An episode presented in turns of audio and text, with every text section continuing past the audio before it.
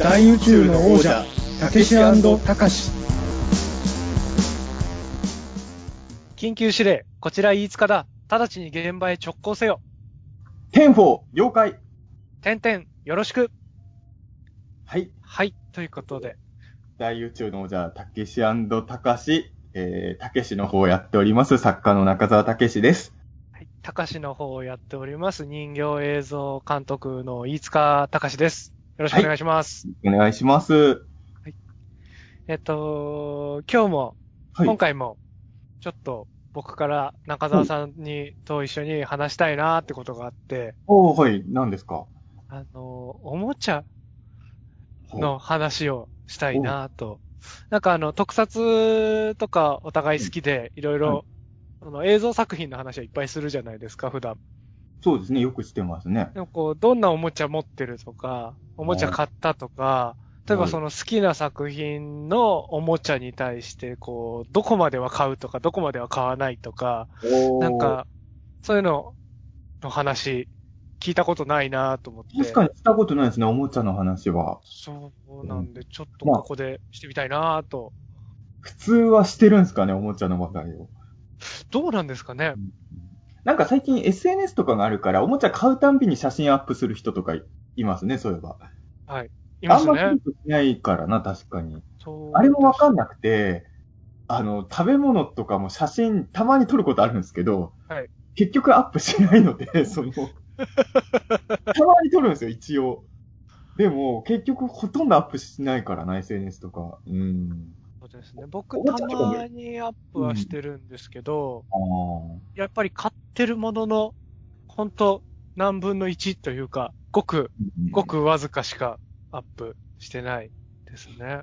毎回アップってたらちょっとキリがないですからね。そうですね。あと、やっぱ未だにツイッターとかで悩むんですけど、その、まあ何を食べましたかもそうなんですけど、このおもちゃ買いましたっていうことを伝える意味があるかどうかをちょっと悩んじゃうっていうのが、悩みますね。んでもまあここではそんなこと遠慮せずに。言っていきましょうね。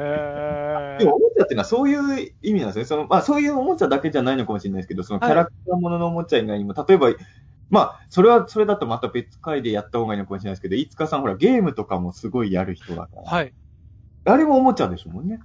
ゲームも確かに遊ぶおもちゃですもんね。うん遊びのおもちゃの一つですもんね。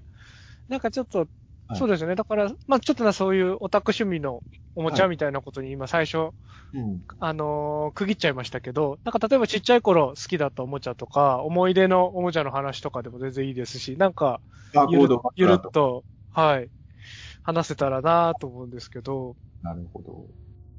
おまあもち、ゃど、どんぐらい買ってます？買ってますって僕でもあれなんですよ。あの、はい今東京で一人暮らししてるじゃないですか。はい。で、まあ今の僕の部屋ももう足の踏み場が正直ない感じなんですけど、はい。まあ、おもちゃだけのせいじゃないですけど、まあ、本とかもあるので、はいあと、まだ DVD に焼けてない VHS テープが、これがとんでもなくかさばるじゃないですか。はい。だから、ちょっと、ただあれなんですね、部屋の真ん中がおもちゃの塔みたいになってます。積み上げてるんですね積み上げてる感じになってます。だから、あの、塔の真ん中にあるおもちゃとか取り出せないですよね。そうですようねん。だから本当はね、綺麗にあの、ショーケースみたいに飾りたいんですけど、はい。ちょっとまずそもそもそのスペースもないし、みたいな状況で。あと、たまに怒られるんですけど、実はおもちゃの大部分は実家に置いてるんですよ。はいはいはいはい。で、あの、最近買ったおもちゃも実は親にバレないようにこっそり実家に置いてって。子供の頃買ったやつが置いてあるのも、実はどうすんだとは言われてるんですけど、それはもうしょうがないかって向こうも思ってるんですよ。はい。でも東京で最近買ったおもちゃも、もう置けないと思って、実家帰ってくるときにこっそり持ってきてるんですよね。それを言うと、僕、実家暮らしじゃないですか。ああ、ね。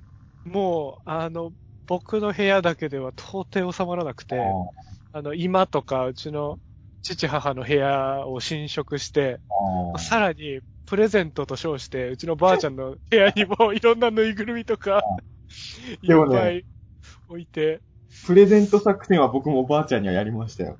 あの、父ちゃん母ちゃんには通用しないんですよ、その作戦は。通用しないですよねで。も、ばあちゃんぐらいとお年を召さないと、その作戦は嘘だってバレるんですよ。うんばあちゃんだと喜んでもらってくれたんですけど、でもどう考えたっておかしいわけじゃないか。僕、ばあちゃんに、あの、ジュラシックパークに出てきた、1目のあの、ラプトルのでっかいやつありますよね。はい、あります。あれ結構、あの、等身大まではいかないけど、あはい多分、映画に出てきたラプトルの3分の1サイズぐらいの出ましたよね、当時。めちゃくちゃでかいやつですよね。あれ僕、うんばあちゃんのばあちゃんにプレゼントとして渡したんです、あれ。そんなもんばあちゃん用のわけないじゃないですか。絶対欲しがったですよね。でもあんなでかい恐竜、とてもじゃないけど僕の部屋も置けなかったんで、はい。うん、あれはね、今でもばあちゃんの部屋に置いてありますよ、恐竜。うん。あだから、まあ、そういう意味で言うとやっぱり、そうですね、怪獣恐竜はめちゃくちゃやっぱり、買いますね。ーうん。怪獣恐竜メインなんですね。あのー僕ね、思うのは、僕の世代ってウルトラマンとかなかった世代なんですけど、僕のイメージなんですけど、スーパー戦隊のおもちゃ買ってもらえる人はそこそこ、親が子供にお金をくれる家庭だというイメージがあるんですよ。はいはいはい。やっぱあの、戦隊ものの合体ロボットのおもちゃとか高いじゃないですか。高いですでね。、当時ウルトラ怪獣の人形は500円だったんで、はい。まあ僕はまあ確かにそもそもまあスーパー戦隊も好きだったけど、どっちかっていうとよりウルトラマンが好きな子供だったんで、確かにそっちのが好きだったんですけど、親からしたら、スーパー戦隊のロボットねだらずに500円の怪獣装備を買ねだることを親もありがたいと思ってたと思うんですよ。確かに。うん。あその当時で3000円とか5000円とかでしたもんね。そうです、そうです。戦隊ヒーローぐらいしたはずですね。うん。だからあの、僕の世代で言って一応仮面ライダーブラックとかあったんですけど、はいやっぱ変身ベルトはね、やっぱ親もあんまりいい顔しなくて高いから。テレビパワーやりたかったですよね、ブラック。やりたかったんですけど、Z のが良くないって母に言われて、Z500 円だから。で、僕確かにウルト、はい怪獣、怪獣のがヒーローより好きだったから、はい。確かに、裏、か変身ベルトより Z のがいいかもって500円のを買うっていう。こう、感じだっただからね、実を言うとね、変身ベルト初めて買ったのは僕だから、クーガですよ。あそうなんですね。子供の時は、だクーガの時、僕、高校生ですもん。そっかうんだから自、分のお小遣いで。そうです、そうです。だ子供の頃は変身ベルトと、あとスーパー戦隊の合体ロボットは、一個も買ってないんじゃないかな、子供の頃は。大人になってからです、その辺は。うん。僕は、そうですね、ウルトラも好きだし、戦隊も、ライダーも、まあ全部好きみたいな感じだったんで、あれでしたね、あの、ポピニカ、あ、はいはい。あの、安い方。はい、わかります。を買ってもらってましたね、よく。デラックスは買ってもらえなくて、ポピニカのちっちゃいやつっていくらぐらいでしたっけ？多分1000円台なんじゃそんなもなんいでですかしたっけ？ね。うんあの、電気とか光ったりとかいうギミック特になく、ほとんどシールでみたいなやつでしたけど、そうね。あとはあの、食玩のベルトとかはよく買ってもらってました、あ、そっちは僕も買ってました。だから、結局食玩ですよね。そうですようんね。僕は子供の頃はスーパー戦隊と仮面ライダーのおもちゃは、ほぼ食玩でしたね。そうなんですね。仮面ライダーは一応ね、V3 と新仮面ライダーはソフビ買ってましたね。はいはいはいはい。二つが子供の頃に好きなビジュアルのライダー2体。あうんー僕、ライダーはドラスが好きでしたね。ドラス、そういえばソフビ出てましたね。テレビマガジンの検証で唯一当たったのがドラスだったんですよね。緊張で当たったんですか？それすごい。で、そうドラス大好きでした、ね。あれって本当に当たるんですね。本当に当たるんだと思って。そんなことないからな。そうか。ね。そしたらもううちの母親が、だってこれ気持ち悪いから誰も応募しなかったじゃないのって言われて、すごい少なくとも当時の子供はドラスみんなかっこいいと思ってましたからね。かっこよかったですもんね。なので時代、まあ今の子供にはそういうキャラがいないから見せたら今の子もドラス好きってなる可能性は僕十分あると思うんですけど、はい。あの頃90年代ってゴジラとかもちょっとリアル寄り造形になったじゃないですか。はい。だからやっぱり時代がそうだったんじゃないですかね。なんか子供もどっちかっていうと、だってグレートの敵怪獣とかもちょっとリアルだったじゃないですそうか。ですね。ああいうのを子供が求めてたんじゃないかな、90年代は。うん。だからドラスはやっぱり僕も、僕はそういうふうに買わなかった、買えなかったです。買ってもらえなかったけど、はいやっぱ欲しかったですよ、ドラスも。うん。だから本当にその、どういう時に子供の頃おもちゃ買ってもらいました？そもそも。僕は、えっ、と、一人っ子だったので、割と富が集中しやすいああ、そっか、それ。ことはあって、なんで、じいちゃんばあちゃんが結構買ってくれてたっていう感じですかねなる。ほど、それがあるのか。いや、僕はあの、三人兄弟なんで、はい。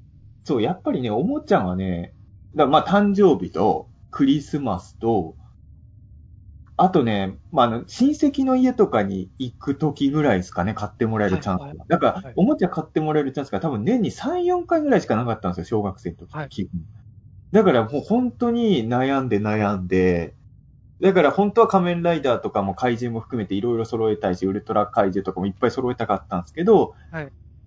あ、年3、4よりはもうちょっと多いですね。でも、年8回ぐらいかな、多分おもちゃ買ってもらえる。なんか、その中で選んで選んでって感じだったんで、なかなか集まんなかったですね。うん。なんか一回怪獣ソフビで、はいだから当時ネットとかないじゃないですか。今だとすぐ調べれるんですけど、その、バンダイの怪獣ソフビで、色塗ってないやつが売ってたんですよ。へえ。いつかさん知ってます？それ。ど、何のやつですか？あの、た何種類か出てたと思うんですけど、はい。普通にバンダイのウルトラ怪獣シリーズで7、8体、あの、はい色塗ってない真っ白の状態で売ってた。ええ知らないです。ですしょごいな。知らなかったです最近中野ブロードウェイとかでも探しててもやっぱ出てこないんで、そんなに生産されてなかったのかもしれないですけど、はい。あたまたま僕が、い未だに覚えてますけど、あの、大洗海で遊んだ帰りに、はい。あの、なんかか、う海の魚のぬいぐるみとか売ってるところで、僕はウルトラ怪獣のソフビを買ったんですけど、はい。それがガンダーの真っ白なソフビだったんです。へえ。で、僕は、色塗られてないという発想してなくて、当時ってやっぱりあの、まあ、今ほどやっぱウルトラセブンもちゃんと全話簡単には見れなかったんで、で、はいガンダーって雪山に出てきた怪獣だったから、はいもうこのカラーで売ってんだと思ったんですよ。楽な塗装だなと思ったんですはいけど、はいはいはい。でも後になったら、色ついてるガンダーのソフビが普通におもちゃに売ってるのを見て、俺が持ってるガンダーこれ何なんだ一体と思ったんですけど。でだいぶ後になってネット使えるようになってから分かったんですけど、当時、その、プラモデルとか作ってる層に向けて、はい自分で塗装してねって言って白いバンダイ怪獣が出てたらしいんですよ。へえ、知らなかった。たまたま買ったみたいですね。うんへだからそういうのが、うちにはちょこちょこありました。いあの、当時よく分からず買ってて、いつ。いいですね。へえ、白いやつ。そう。結構ね、ミクラスとかも多分出てたはずですね。し真っ白のソフビで。そうなんですね。今、ヤフオクちょっと見てたら、ドラコの白いのが出てますね。ドラコ、あの、あれですよね。む両手が無知じゃない方ですよね。そうですね。そう。多分、多分いろんな怪獣が、あの、塗装されてないバージョン売ってたんだと思うんですよ。へそれをたまえ。たま僕は買ってもらったんで、僕の中でね、あのーそう、ガンダーのソフビは、基本的には真っ白です。そっか。ソフビから、そうですよね。なかなかソフビから知るのとかもありましたもんね。ソフビで気に入って。なんか、バンダイの怪獣ソフビが90年代の中頃に一回変な塗装になった時期があって、あなんか全然劇中と違うカラーにみんななっちゃったんですよね。なんかよくわかんないけど。あ。はいはいはいはい、なんかはい。ツインテールが緑色みたいになったりとか、ありましたね。グリーンモンスもなんかなんだ、何色って言えばいいんだろう。ようわかんない変な。まあ、その前がだから一応その劇中の色だったんですよね。それがある時急に変な塗装になって、今となってはそれも愛おしいんですけど、子供の時は僕それがすごい嫌で、変な色になっちゃったから、ウルトラ怪人のソフビ買うのやめたんですよ。確かに。うんあれですよね、バルタン星人とか水色だったりとか。ああ、そうですねなんか。、うっすら覚えてるなぁ。ほんと変な色に急に変わったんですよ、みんな一気に。で、あの、スプレーちょっと吹い、シャッと吹いたみたいな色うん、そうそうそうですよね。あの、塗り分けとかそんなちゃんとなしてなくて。うんで、やっぱり当時当時もそれを買ってないんで、今もあんまり覚えてないんですけど、はいとにかくみんな変な色。あの、ガラモンとかも、なんか紫みたいなよくわかんない色になってて。へー。だからあの、たまに昔のバージョンの売れ残りとか見つけたら慌てて買ってたんですけど、はいあ、もう変な色になる前のやつだ、みたいな。うんで、結局ね、ティガの頃にはもうみんな元のカラーに戻ってたんで、あの、一時期変な色になったのあれ何だったんだろうって今でも不思議ですけどね。へうん。でも、不思議なもんでね、今となってはね、あの変な色のソフビね、逆に今僕マンダラケとかで見ると買っちゃうんですよ。あ当時はすごい嫌だったんですけどね。ー、大人になってうん。わかるってありますもんね。やっぱちっちゃい頃ってなるべくうんテレビとかビデオで見たやつと同じがいいなって思いますもんね。それ、まあで、大人になると確かにいいんですけど、やっぱり子供に喜ばれてなんぼなんで、やっぱあのカラーリングは僕は良くなかったって今でも思いますけど。あの時バンダイさん選択間違えましたよって未だに思ってますけど。うん、でも今は確かにあっちもあっちでちょっと好きなんですよ。あのわけのわかんない塗装のやつは。うん。いやそうですね。やっぱ怪獣ソフビはとにかく買いましたね。うん、500円でね、今のウルトラ怪獣ソフよりサイズも大きくて、うん。よかったかな。だから、ウルトラマン、まあ、ウルトラマンもでも全部揃えたのかな、最終的には。すごいですね。多分揃えたような気がします。うん。母とかユリアンとかもあったんで、多分その辺って申し訳ないけど結構後回しじゃないですか。はい。ユリアンがあったってことは多分ウルトラマンは全部持ってたんじゃないかな、出てたやつは。あーメインは全部抑えたから、サブの方に行くって感じですもんね。当時普通にジョーニアスのソフビとかも売ってましたからね。レギュラーラインナップで。うんあとアンドロメロス系もなぜか普通にレギュラーラインナップに入ってましたからね。どうしたね。なんだよこいつと思いながらも買ってましたね。うんそう。だまあ、やっぱ僕の買うおもちゃは基本はだから、まずは怪獣ソフビでした、入り口は。あ、あとあれだこれはあの、飯塚さんが唯一、僕の周りで唯一反応してくれた人なんですけど、はい悪魔の毒毒、あ悪魔の毒毒持った映画だ。えっと、マット博士の、はいえっ。と何でしたっけ？マット博士のあれ、悪魔の実験室でしたっけ？僕、正式名称が今パッと出てくる。悪魔の実験室ですね、確か。マット博士の悪魔の実験室っていうおもちゃシリーズがあったじゃないですか。はい。あれが多分80年代に出てたおもちゃだと思うんですけど、はいあの、まあ、知らない方は多いと思うので説明しますと、マット博士っていう博士がいて、その博士がいろんな実験をするっていうのをおもちゃで再表現してるんですけど、メイン商品がね、ゾンビーズっていう、その、なんか、怪物の中にスライムみたいのを入れて、怪物を握りつぶすともう体中からもう穴が開いて、スライムがバーって飛び出すっていう気持ち悪いおもちゃで、それを僕はめちゃくちゃ集めて、そマット博士シリーズで一番安いやつだったんですよね。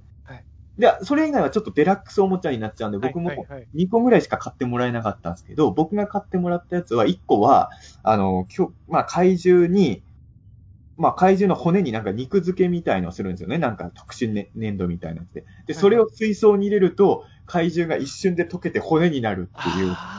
それを見て溶けてくやつ。ええ。なんかオプシデンデストロイヤーごっこができるみたいなね。なんか、あ、マット博士の、マット博士、恐怖の実験室恐が怖、の実験室恐怖が、はい、正式名称みたいですね。今、ネットで検索してくれたんですね。あ、はい僕も検索しよう。そう、マット博士の、その恐怖の実験室の、その怪物を溶かしてはす遊ぶやつは買ってもらって、あーあの悪魔の肉ですよね。そうです。あ、そんな名前でしたっけ？そう。肉は別売りでね、いっぱい売ってるんですよね。そうですね。僕別売りの肉しか買ってもらえなくて。そうなんだ。それ辛いですね。そうそう。懐かしい。今僕もちょっとネットで調べましたけど、そうこんなやつだったわ。悪魔の生贄って商品名だったんだ。すごいですね。妖怪、妖怪装置完成。妖怪ってのはあの、溶かす方ですよ。妖怪装置完成、覚悟しろって書いてある。覚悟しろ。ひどいなそう。悪魔の肉をつけて、あの、溶かして怪物を骨にして楽しむっていうね。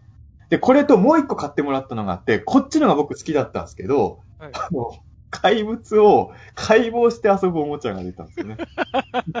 これよくうちの母ちゃん買ってくる。うちの母ちゃんの小学校の先生なんですけどね、あの、はい当時は。そうあのこれこれもね。マット博士シリーズはよくスライムを使うんですけど、はいまあ、これ怪物って言ってもエイリアンって設定なんですけど、はいエイリアンの中にスライムと臓器のおもちゃを入れるんですよ。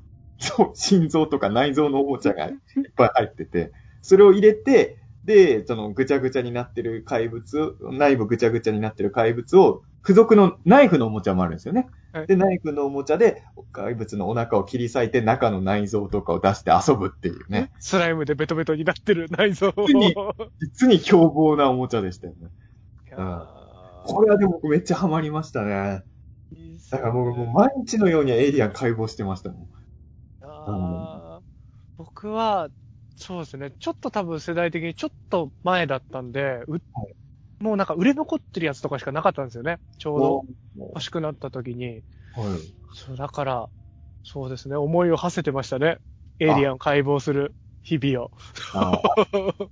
いつかさん、それは商品があるのは知ってたけど、手に入れられなかったんですね、解剖の。そうなんですすよね。解剖セットは持っ。てたマット博士はどれですか？やっぱゾンビを潰すやつとかですか？僕はあの、ちっちゃい、その、なんですかね、握りつぶしてベロって出てくるゾンビーズと、あとはその、肉だけ持ってて、なんか、自分で肉をつけて、やって、遊んでましたね。ああまあでもそれでも溶け、溶けますもんね。別に骨なくてもね。確かに。そう。いや、だから、このシリーズは、やっぱ子供ってちょっとグロテスクなの好きなところ、まあ、みんながみんなそうじゃないですけど、多いじゃないですか、そういうの好きな子供。で、僕あの、レディープレイヤー1見たときに、はいあの、ちょっと感動したんですけど、あれ、日本だと違う名前、あの、要はメカゴジラの中にマットボールでしたっけ、はいはいはいはい。マットボールを投げてマットボールが爆発して倒すじゃないですか。はいあれがね、僕はね、日本に輸入されてきた時にホラーボールっていう名前で確か売ってたんですよ。え僕、ホラーボール超集めてたから、ー。はい。レディプレのラストでいきなり、その、僕の中であれは、ま、あの、ホラーボールなんですよ。ホラーボールが急に大活躍したから、そこで感動したんですけど、怖いやつですよね。あの、こう、グロテスクな顔とかが、あの、うんはなんですかね。そのままボールにしてる。ボールにしてる。あれだから、当時ね、ガシャポンと食玩になってたんですよ、ホラーボール。そうなんですね。だから僕、めっちゃ集めてました、ホラーボールは。うん。あとね、ホラーボールのね、あの、ホラーボールのキャン、あの、食玩でキャンディーはね、ホラーボールのバッジなんですよ。へー。気持ち悪い顔のバッジがいっぱいうちにありましたよ、だから。えー、バッチ、バッチいいですね。え、うんホラーボールの写真とか？写真です。へー、面白いなぁ。だからチョコスナックの方はホラーボールそのものが入ってるんですけど、へだからなんかマット博士とかホラーボールみたいなちょっと気持ち悪い造形物がうちにはいっぱいありましたね。ー。はぁ。そっか、そうですね。多分それ辺に僕憧れててあ、で、ちょうど世代的にドンピシャだったのが、あの、エイリアン VS プレデタはいはい。ーのフィギュアとか、これだからあれですよね、この番組聞いてる方は、エイリアン VS プレデターって聞くと割と最近のおもちゃを、あ、映画を連想するかもしれないですけど、はい、映画になるずいぶん前に出てたんですよね。出てますね。うんもう、おもちゃ、オリジナルで、全然映画に一切出てこないプレデターとエイリアンがいっぱい出てたんですよね。そうそう。あれ何がいたっけかなあの、クイーンエイリアンが高いんですよね。2000円ぐらいの。高かったですね。うん。キングエイリアンとかもいましたからねい。ました、いました。キングエイリアン、覚えてるわ。そですよね。あの、水鉄砲になってたり、バラバラになるとか、ギミックがいろいろついてるんですよう。やっね。ぱあの、ああいうギミックは僕はまあ当時ウルトラ怪獣とかも夢中で集めてたけど、ちょっと日本のおもちゃにはなかなかなかったじゃないですか。はい。で、確かエイリアン VS プレデターのそ、あの、アクアクションフィギュアがこんなに日本に来るきっかけになったのが、多分その前年か前々年ぐらいに、あの、タートルズのおもちゃが来て、はい日本に。あれがもう、的に売れたんですよね。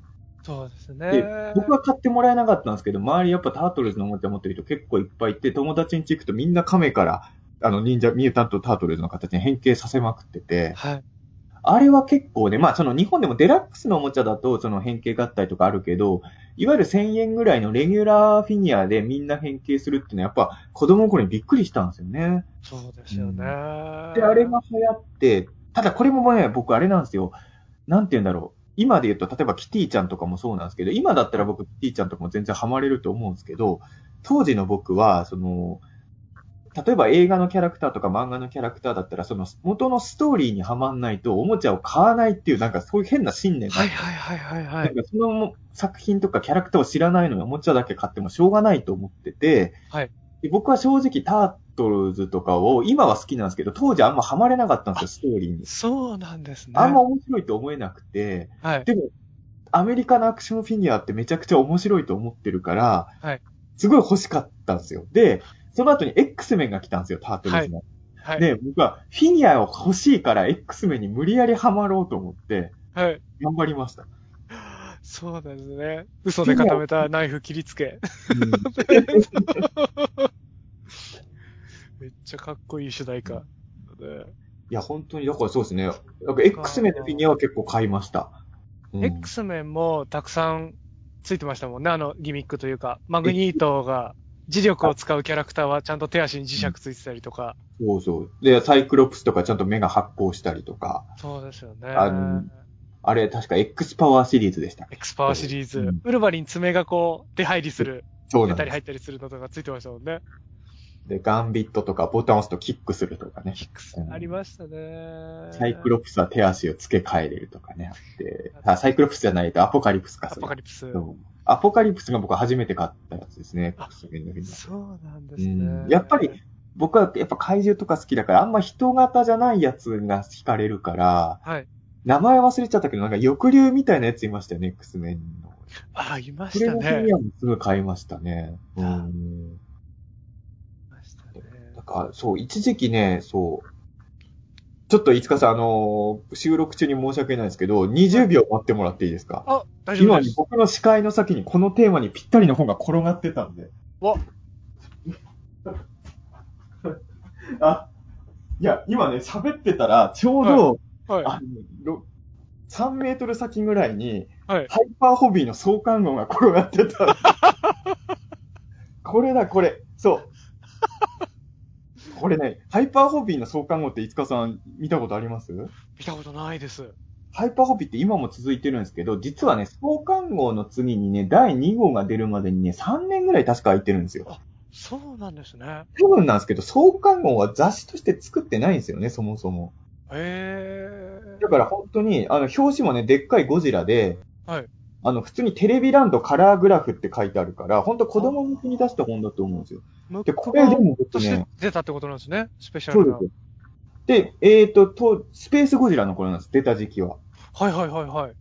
で、僕はその、ゴジラ目当てで買ったんですけど、はい当時僕は中1かな？中1の時に買った本なんですけど、僕この本の影響すごいでかくて、へペッパーホビーの創刊号でいろんな世界を知っやっぱ田舎にいると、おもちゃの情報なんてたかが知れてるじゃないですか。はい。でアメリカのアクションフィギュアがいかにすごいかとか、あとトレーディングカードっていう言葉もこれで知って、はいはいはいはい。で、僕はこれをハイパーホビーの創刊号にてトレーディングカードなんてパックでカードが売ってるんだとか、なんかそれがかっこいいことのように感じられて、はい。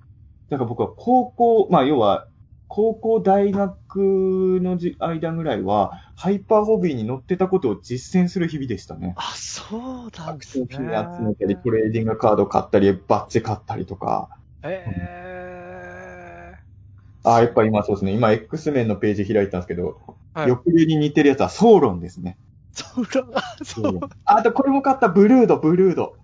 ブルードってどんなやつでしたっけ？ブルードはね、なんかもうエイリアンみたいなやつですね。ちょっと顔がね、はい。第一形態のセルみ、セルを凶暴にしたようなやつなんですけど、フォルムはエイリアンみたいな。へー。あ、歯茎みたいな。あそうです あの、にょろっとしてるやつですかね。そうです、そうです、そうです。あ、あとね、これ、ハイパーホビーの創刊号にね、エイリアン VS プレデターの特集ももう2ページ使ってるんですよ、カラーで。わー、めっちゃいい本ですね。もうめっちゃ、今度、今度、いつかさんと会うとき持ってきますよ、これ。ちょっと見させてください。見たい。あ、ほん、だから、さっきいつかさんが言った映画に出てこないプレデターもいっぱい、あの、スパイクドテイルプレデターとか、はいはいはいはい。ラバプラネットプレデターとか、そうですね。ナイトストームプレデターとかいろいろいますよね。おー僕そのラバプラネットプレデターっていうのがとにかく好きで、はいはい。もう今でも、あの、ゲームとかのアカウント名とか全部ラバプラネットえで。ー、あこう僕、その、ラバプラネットプレデターはこのハイパーホビーの写真でしか知らないけど、この赤いやつですね。赤いやつ。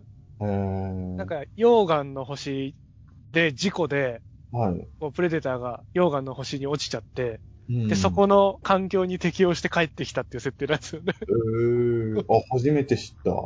そう。ラこれですね。95年ぐらいに発売されたんですね、この辺がじゃ95年ぐらいなんですよね。あ。なるほど。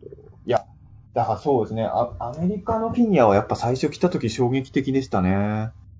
いいですようんまたあの、こう、ブリスターパックってのが、そなかなか今まで見たことなくてかっこよかったですよね。え、やっぱいつかさんスポーンとかもちょっと買ってました？スポーンは買ってもらえなかったんですけど、うっとりしてたっていう感じですかね、お店で見て。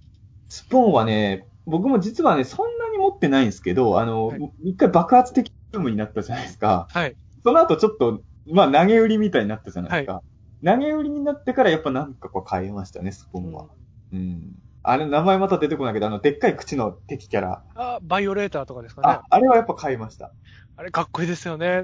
でも手足ね、に針金入ってて自在に動くんですよね。あれでもね、ワゴンセールだったんで、僕300円ぐらいで手に入れたんですよ、あれも。同じく僕もバイオレーターは安くなったやつ買いましたね。一時期はすごいプレミアついてたはずですもんね。高かったですもんね。だうちの親父が東京で仕事してるんで、はいあの、誕生日プレゼントとかにこう、東京に探しに行ってもらったりとか、仕事の帰りとかに。飯塚さんのお父さんって東京で仕事してたんだ。そうなんですよね。こっち通って仕事してて。そうか、だからあれですね、おもちゃっていうことで言うと、まあ一人っ子だったり、お父さんが東京で働いてるみたいに、やっぱりいい茨城にいた三人兄弟の一人とは多分おもちゃ環境全然違いますね、きっとね。ねまた、まあ、とはいえなんかやっぱり、うちの親父がおもちゃ興味ないから、こう、おもちゃ探し能力だったりとかも、あとはやっぱ都内ってプレミアついちゃったりとかでなかなかないから、なかなか手に入ることがなかったりとかもあって、そういうもん。一番こう決定づけたのが、あの、土浦がはい、僕牛久なんですけど、牛久の近くに土浦っていう街があってはい、で、なんかそこの映画館によく行ってたんですけど、はい。そこになんかこう、なんですかね、商店街みたいなのがあって、はい。その中にこう、輸入のおもちゃ屋さんがあったんですよね。え、土浦なんかにそんなもん、土浦なんかって、す いません土浦の方申し訳ない。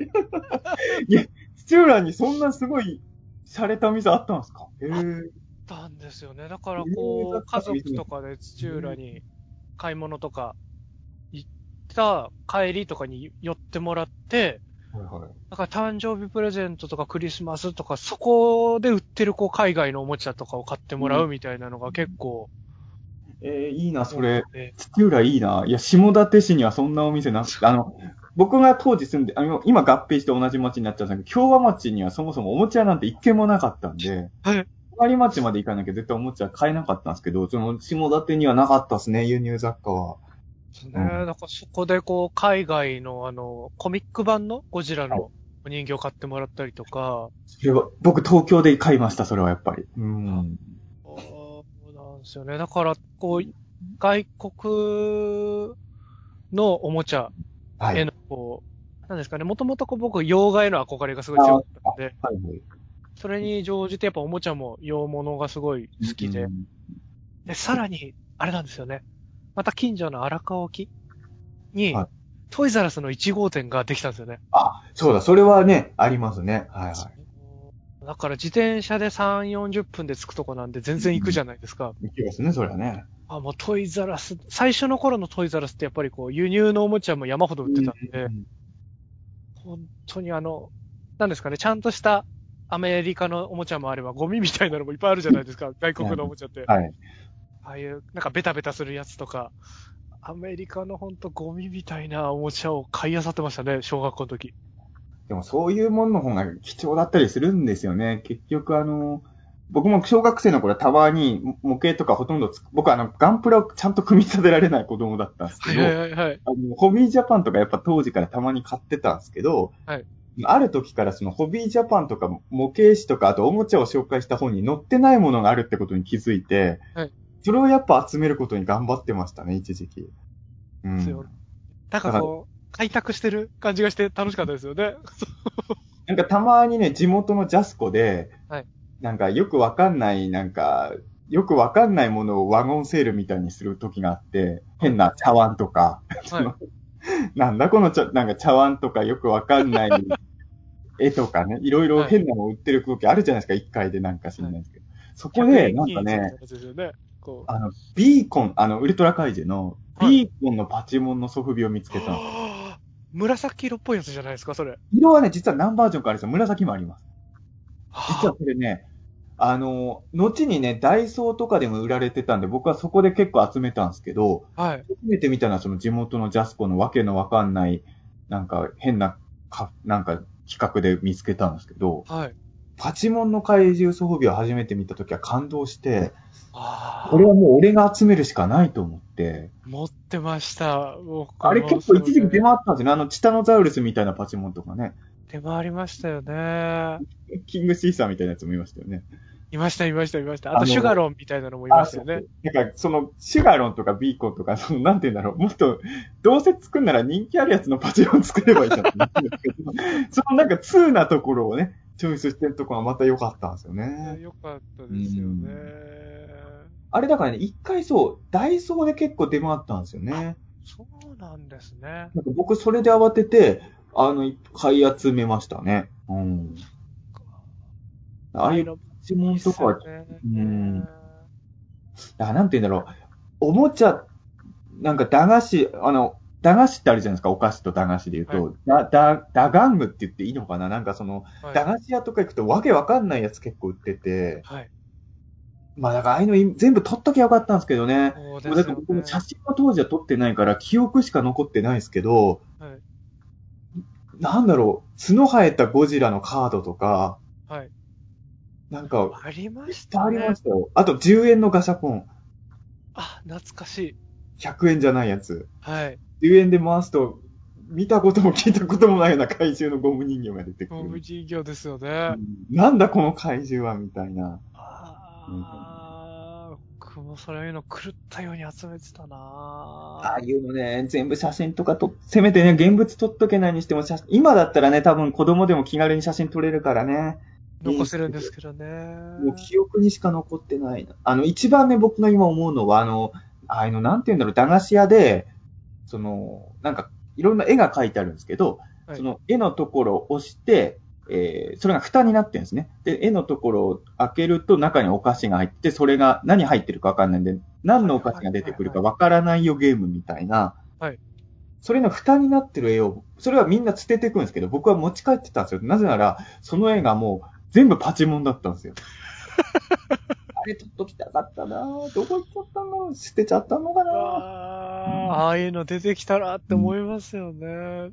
いや、僕もあの偽物の怪獣のブロマイドカードみたいなやつ集めてて、はいはい。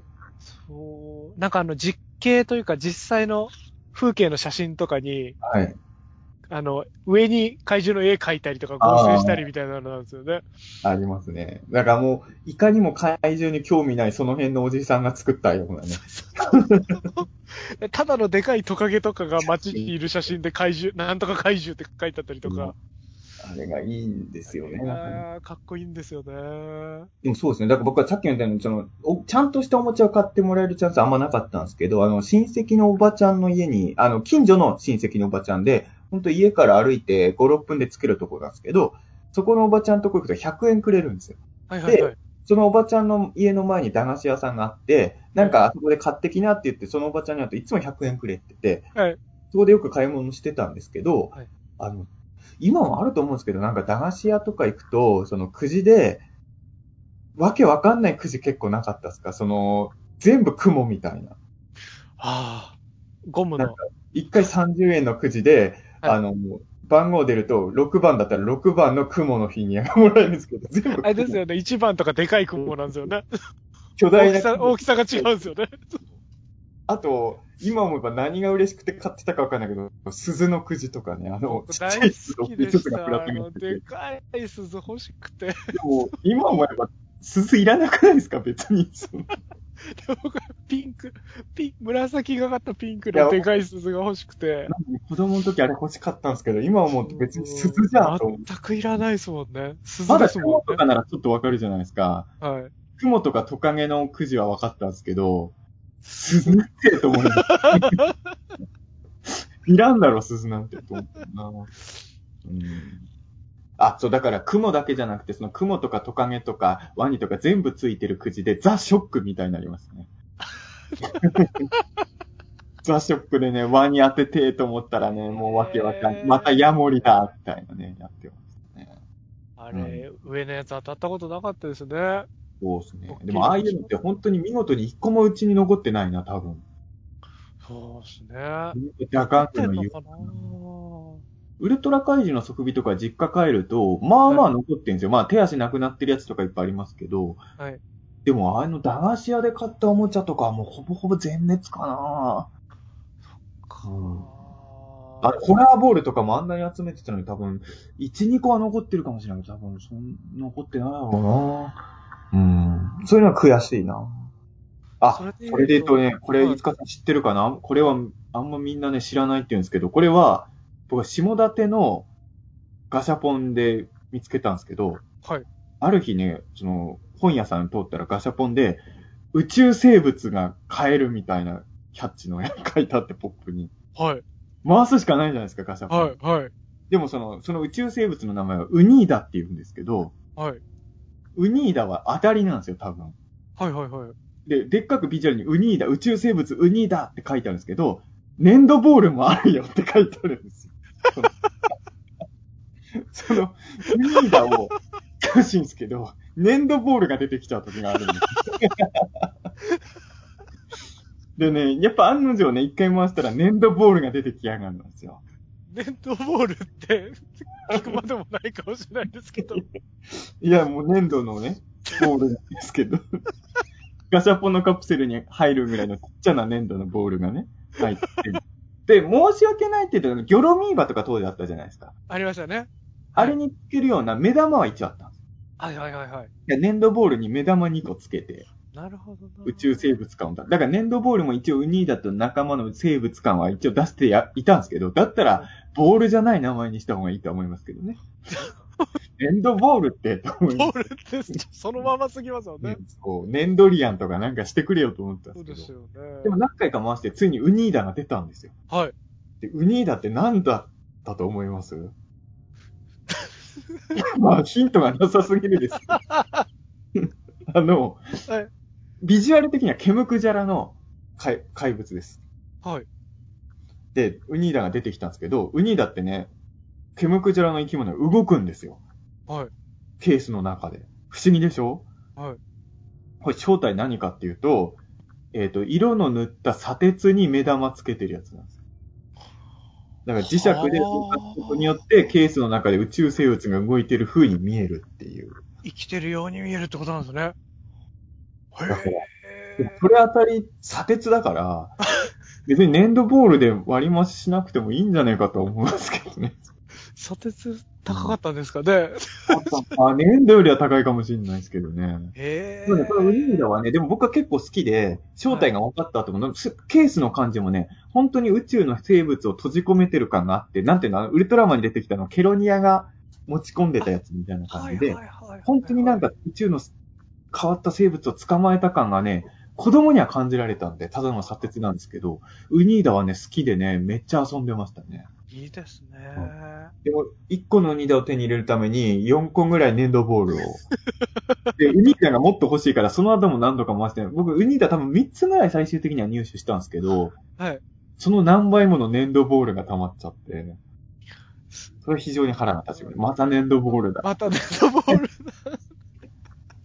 粘土ボールいらないと思って。ああうん、そういう、こう、だ、だって言っていいのかわかんないですけど、うんだガチャガチャもこう、なかったです。最近なくなっちゃいましたね。最近はね、もうガシャポンも立派ですもんね。そうですねうん僕、それで言うと、はい。あの、ナイフというか剣みたいなのが当たるやつ、すごいやりました。それガシャポンですか？ガシャポンで、ナイフ？へえ。あ、あ、ん？ナイフ？あ、し、あったかな、そんな。まあなんかペーパーナイフみたいなやつなんですけど、本当に折りたたみ式のナイフが、へえ。で、ちゃんとこう持ち手のとこがマホガニーでできてるよみたいな。あったかも。マホガニーってなんだと思って。ああ。あったかも、それ。あれですよね、ガシャポンってだからナイフも、ナイフは僕回さなかったんですけど、時計とかなかったですか？ありました、ありました。当たりが、大当たりは時計みたいな感あじ。その時に隣にナイフもあったかも。そう。あれ僕、スイミングスクールにこう、体弱いから通ってたんですけ僕もど。スイミングスクール買ったんですよ。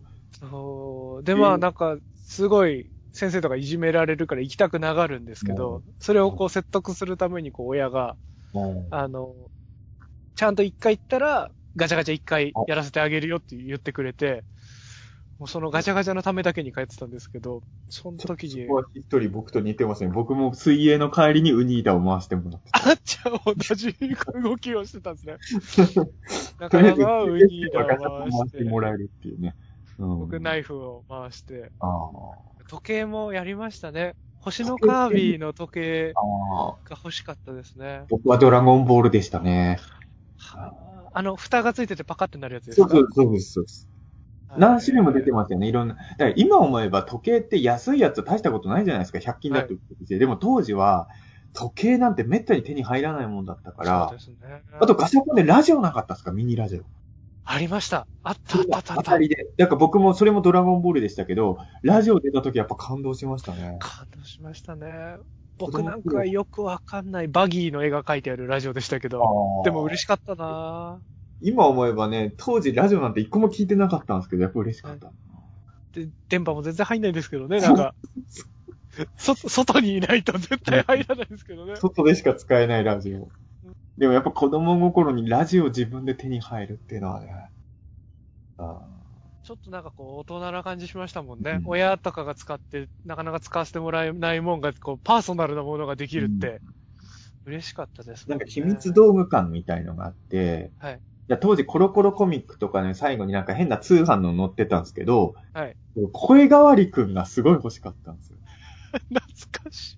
なんかね、今思えば別にただのヘリウムガスなんですけど、はいなんか、当時もう魔法としか思えないじゃないですか。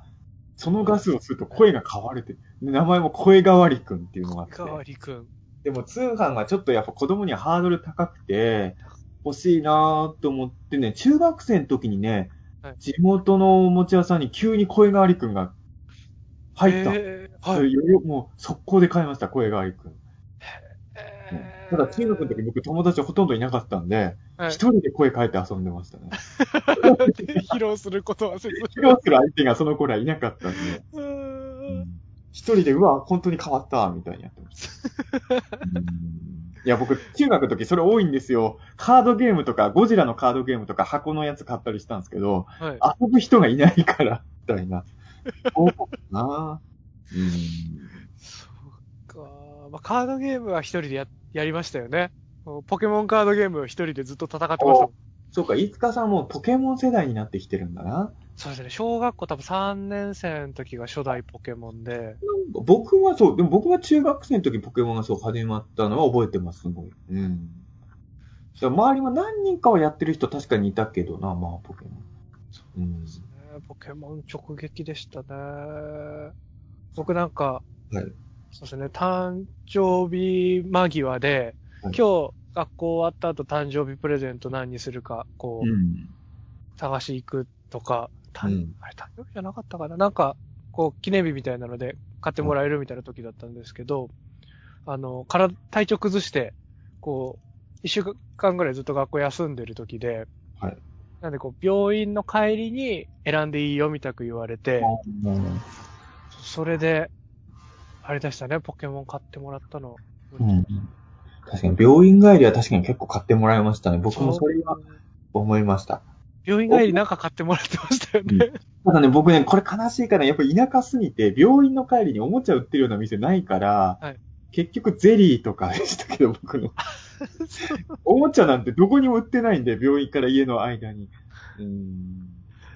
そうですよね。だから僕、そのポケモンの時は、うんあのーなんか雑誌かなんかでこういうのが出るよ。ファミ通ブロスかなんかで、こういうのが出るよっていう記事が書いてあって、うん。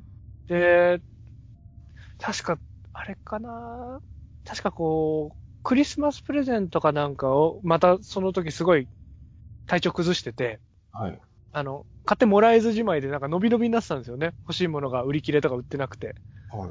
かなんかでこう、なんかちょっとボーナス的に買ってもらえる時があって、時期がずれて。はい。だったでこう、これを絶対それ買ってもらわなきゃって言って、おもちゃ屋さんとかにこう頼んで、あの、予約とかを初めて確かした思いがありますね、ポケモンの初代。か、いや、いやおもちゃで予約僕したことないな、そうか。そうですね。テレビゲームはど、どうなんですか？その、はい結構、いつかさんは、いつかさんって、ちなみに何世代なんですか？ファミコンとかではもうない。多分スーファミとかゲームボーイ世代ですかね。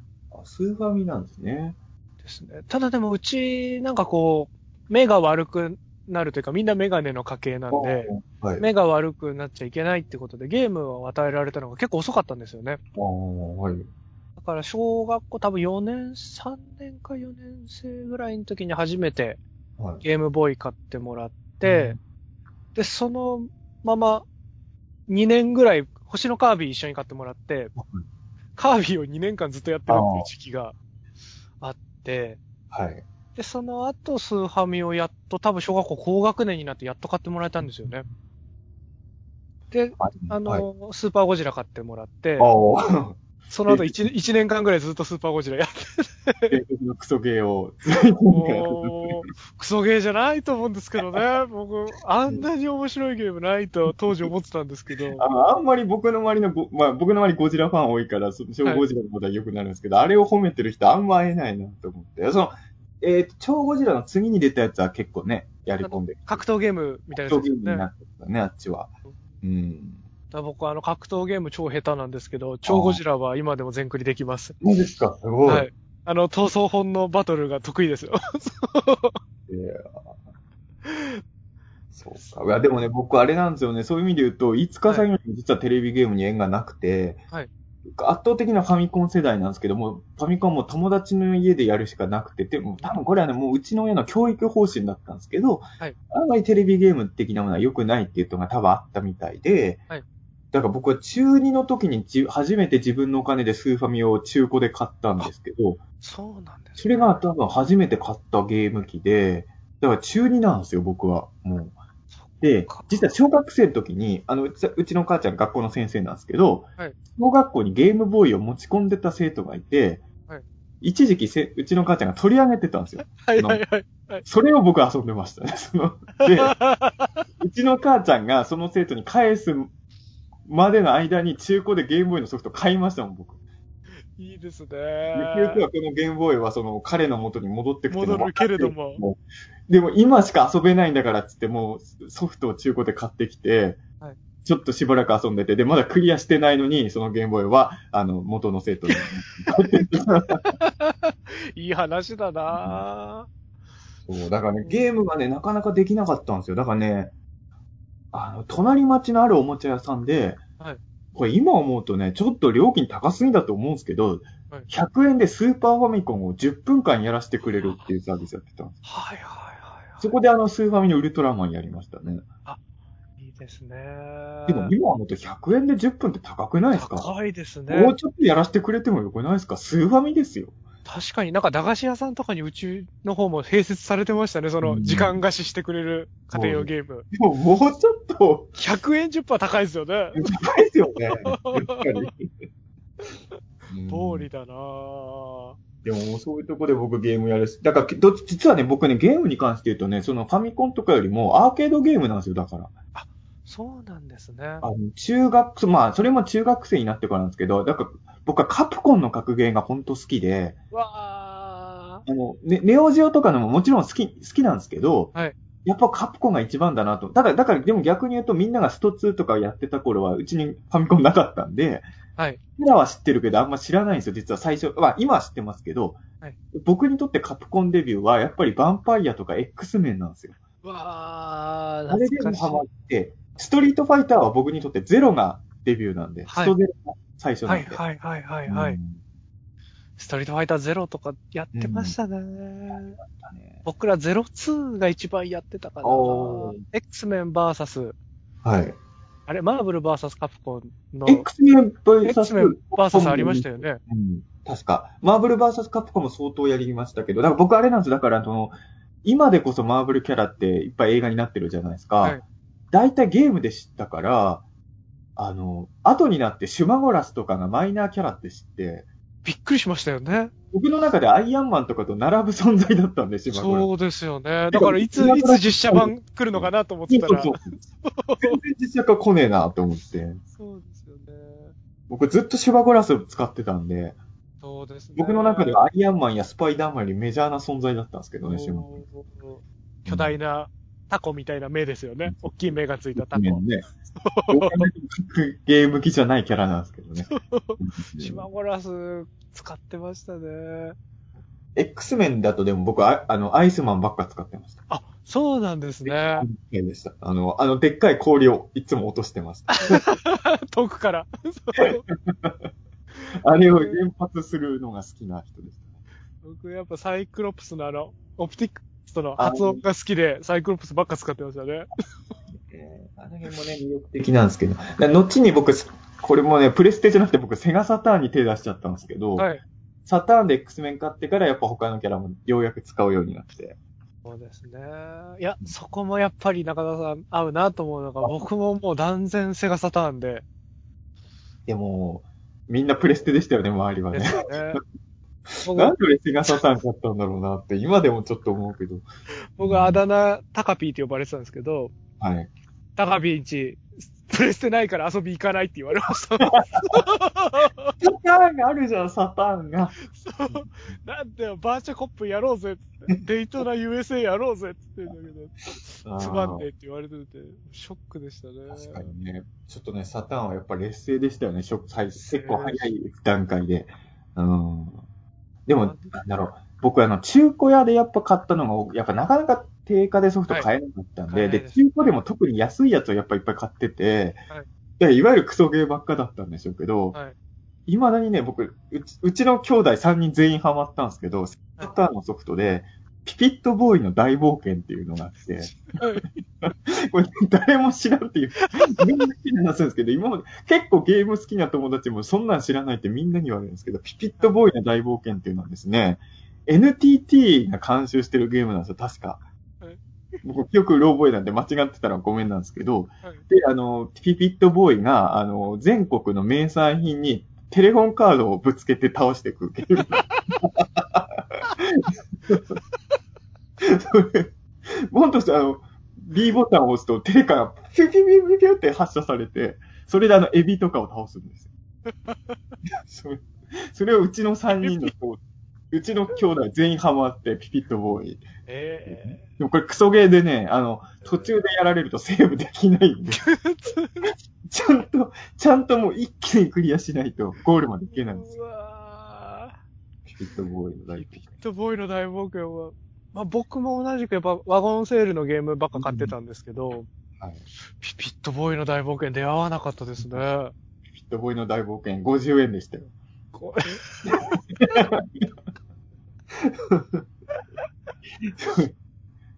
うん、でも50円ですけど、兄弟全員めっちゃはハマってましたからね。あれえーうんでもゲーテレビゲームはだから本当僕高値の花でした、長い間。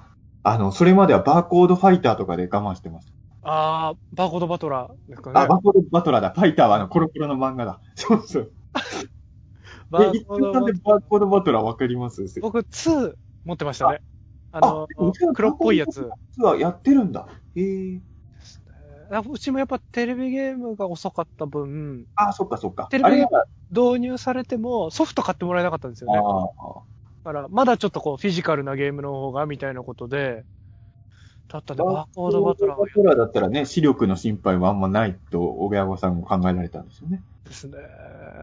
あれ、だからバーコードいっぱい集めましたよ、やっぱり。バ今みんな知ってる前提で喋ってますけど、バーコードバトラーとかこれ聞いてる人知ってるんですかね？知ってますかね？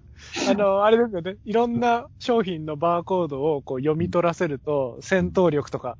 HP 攻撃力とかがこう出て、ちゃんとね、戦士とか魔法使いとか分類もできるんですよね。そう、僕あの、知ってます、バーコードバトラーではい、スッパムーチョのバーコードをやったことあります？あ、スッパムじゃないです、僕。スッパムーチョのバーコードはね、あの、HP ゼロなんですよ。え？ゾンビバーコードなんですよ。えー、ゼロってどうなるんですか？減らないんですか？一撃攻撃くらいと死にます。ゼロなんで、あの、どんな攻撃だろうと食らったら死にます。だから、先手攻撃を取って、一発で相手を倒さない限り、スッパムーチョでは誰にも勝てない。これを気づいた時僕は衝撃を受けて、うんえだから、基本役に立たないんですけど、ただなんかゾンビバーコードってかっこよくないですか？響きが。かっこいいですねだか。ら、基本戦いには向いてないんだけど、僕、スッパムーチョのバーコードは重宝してましたね。あの、自分で絵描いてたんですよ、その、あの、バーコードを貼ったカードに。そうなんですよね。スッパムーあチョのゾンビキャラ描いてやってましたね。あの、うん能力に合わせてこう想像してキャラ作るのが楽しいんですよね。そう、あの、知らない方に説明しますと、バーコードバトラーはバーコード読み取っても、あのデータしか出ないから、キャラの絵とか出てこないんで、で、か、そのバーコードを貼ったカードにみんなオリジナルの絵を描いてたんですよね。数字だけしか出ないんですよね。パラメーターだけしか出なくて。画面上はキャラクターが出てこないから、みんなカードに、これはこういうキャラなんだよって絵を描いてね、オリジナルのバーコードカードをいっぱい作って、バーコード選手たち遊んでたんですよ、当時ね。あー、懐かしいななんかおもちゃトークは尽きないですね。いいですね。聞いてる人が面白いかどうかわかんないけど、尽わかんないいです。すけど、え、あ、え、今何分くらい1喋ってる？時間ぴったり経ってしまいましたね。じゃあ、切りますか、ここでね。切りますか。はい。はい。またやりましょう、おもちゃ会。また、そうですね、またやりましょうね。はい。また面、白かったんで。少なくとも喋ってる方は面白かった。面白かった。はい はい、ありがとうございました。